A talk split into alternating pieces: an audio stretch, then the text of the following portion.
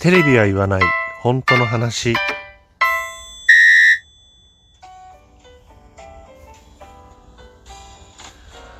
この番組は私智之が政治経済社会問題などなど自分の思ったことをぐだぐだとおしゃべりする番組です。何かしら皆さんの気づきだったりとか考えるきっかけになれば幸いです。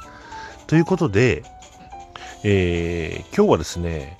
もう本当に選挙が近くなってきたというところで、えー、まあそんなことについてねお話を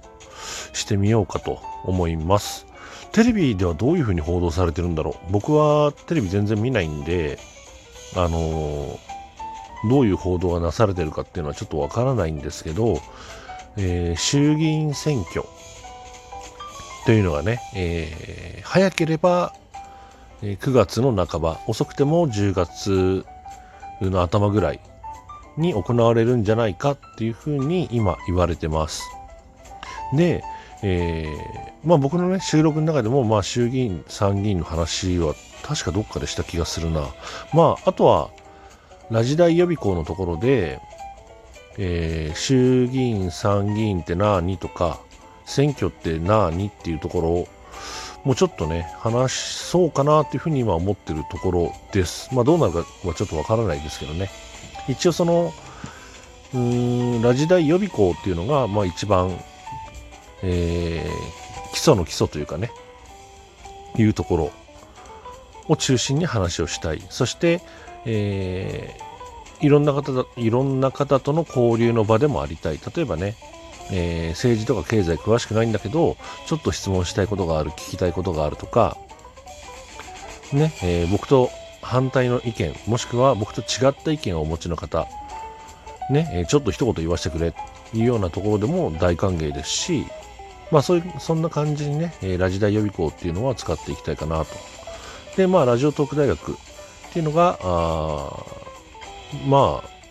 僕が伝えたいこととか、まああと一連の流れ、ね、えー、なんだろうな、政治経済に関して、まあ順を追って説明をしていて、えー、順番に聞いていただければね、あなるほどなと思っていただけるような、まあ、そんな構成にしているつもりです。で、あとはガチトークシリーズ。ね、いろんな方と、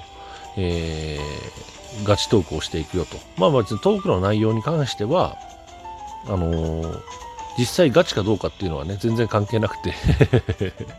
まあガチトークシリーズということでね、えー、コラボをするときにはまあ一応ガチトークとつけようというふうに、えー、しています。まあ政治経済の話に限らずね、え、コラボしていろんな話をする。そういう企画が、まあ、ガチトークシリーズかなというふうに、えー、位置づけていて、まあ、僕が今やってることは、まあ、この収録の他に、まあ、ラジ大予備校、それからラジオトーク大学、そしてガチトークシリーズと。まあ、大体その、そんな感じでね、ゆるくやっている状態です。で、その、まあ、企画の説明の話じゃないんでね、今日の収録はね。えっ、ー、と、本題に入りますと、その、いわゆる解散総選挙って言われるやつですね。衆議院選挙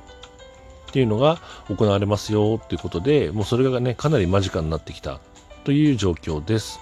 で、えー、その衆議院総選挙、まあ、解散総選挙、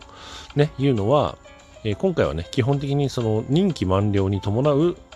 えー、選挙ですよということですね。えー、と衆議院の任期は4年、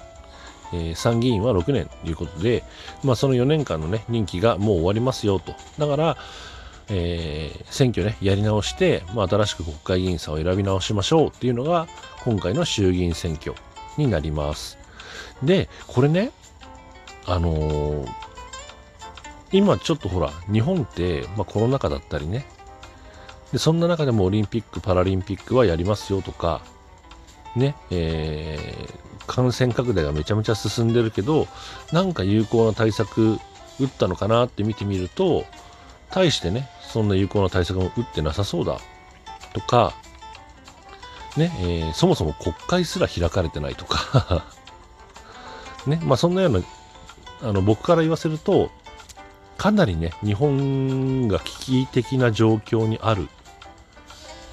っていう状態なんですよ。僕から見るとね。で、今現実に、その、聞いてくださってる方々のね、生活に、例えば仮に支障がなかったとしても、でもですよ、あなたの生活に支障が今現段階でなかったとしても、仮にあなたのお隣さんとか、あなたの知り合いとか、に、えー、の生活に支障が出ていれば、いずれあなたのもとにも支障が必ず出てくるでしょう。というのが僕の考え方なんです。まあ、だってそうだよね。社会ってつながってるじゃないですか。だから、あのー、なんだろうな、その、部品が、まあね、機械に例えれば部品が壊れたら、連鎖的にどっか壊れていったりするとかね、あとは、えー、よくね、家電なんかで例えられますけど、ね、えー、冷蔵庫が壊れた。ね、えー、大変だ、じゃあ買い替えようとか修理しようってなってる時に、え、今度は電子レンジ壊れちゃったとかね。なんか連鎖的に家電って壊れてくよね、みたいな。まあ、そんなような経験をお持ちの方もいらっしゃるかもしれません。まあ、要するに、物事っていうのは基本的につながっていて、連鎖をしていくものだよと。ドミノ倒しなんだよ。だから、えー、今現段階あなたに支障がなくても、あなたはドミノのね、倒れる順番の後ろの方にいるいるだけかもしれない。ね、えー、もうドミノの最初のスタートを倒し始めたら、それがストップせずにね、いつかあなたのところにも支障が来てしまいがち、支障が出てしまうかもしれませんよっていうような考え方なんです、僕は。だから自分に関係がなくても、今この危機的状況、ね、えー、それを止めていかないといずれね、あの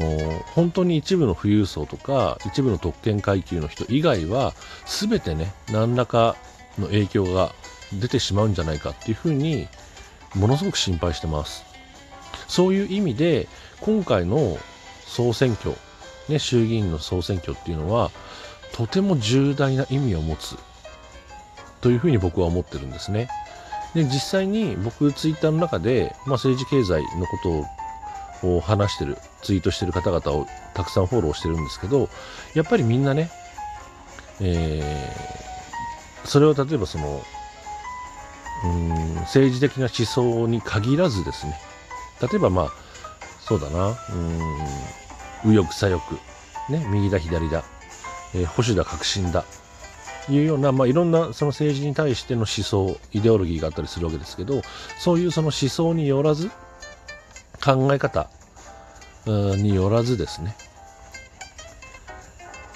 みんな一様に今度の選挙は本当に大切だと。日本の行く末を決める。日本の命運を左右する。いうふうに言ってます。なので今回の選挙っていうのは本当に皆さんね、えー、一人一人ね、実際政治興味ないよとか政治よくわかんないって方にとっても本当に大切な選挙になってくると思うので、ぜひね、あのー、ご自分の選挙区、ね、えー、選挙する地域で、えー、なんだろう、選挙の時ってほら、あの、ポスター貼られるじゃないですか。ね、えー、こういう候補者の方がいらっしゃいますよっていうことで、掲示板、ポスター掲示板みたいなのがね、出てくるじゃないですか。それをね、ぜひよく見ていただいて、あのー、どの候補者に投票するかっていうのは、ちょっとだけね、考えてみていただきたい。いうふうに思うんです。ね。で、まあ、ね、誰に投票したらいいのとか詳しいことわかんないっていう方はね、えー、一言僕に声かけてもらっても全然いいですし、今インターネットがありますからね、ちょっとググればいろんな情報が出てくると思うので、ちょっとだけね、いつもよりちょっとだけ気にしていただく、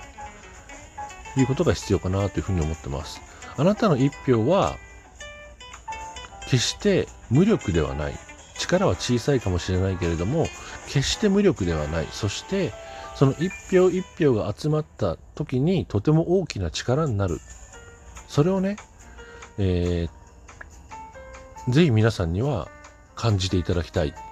いうふうに思うんです。いわゆるもうちりつもですよ。簡単に言ったら。ね。だから、うーん、塵も積もれば山となるだけどその溜まってくね積もる積もってく塵がなければ山にはならないわけですよねだからうん一つ一つのね一人一人の投票っていうのはもしかしたら塵程度のものかもしれないけどそれを山にしていかないといけない。っていうことなんですよ。なのでね、えー、選挙行っても変わんない投票しても変わんない誰選んでも同じだっていうことではなくあなたのその一票に自信を持っていただきたい。いうふうに僕は思ってます。自信を持って投票する、ね、そして、えー、その一票が、ね、大きな山の一部になるかもしれないじゃないですか。ね、だからあそういう気持ち希望をね捨てずに、えー、ぜひ今回はね、えー、選挙近いですから何かをね考えるきっかけにしていただければなというふうに思ってます。ね、そしてその周りの方々ともねもしうーん話ができる状況にあるならば、ね、今回ちょっと選挙やばいらしいよってマジでちょっと選挙行かないと日本やばいわぐらいの感覚でも全然いいんですけどまあねそういうお話ができる環境がある方はねちょっと周りとね内容をシェアしてみるのもいいかもしれません。ということで、えー、本日はここまで、えー、最後までご視聴いただきましてありがとうございました。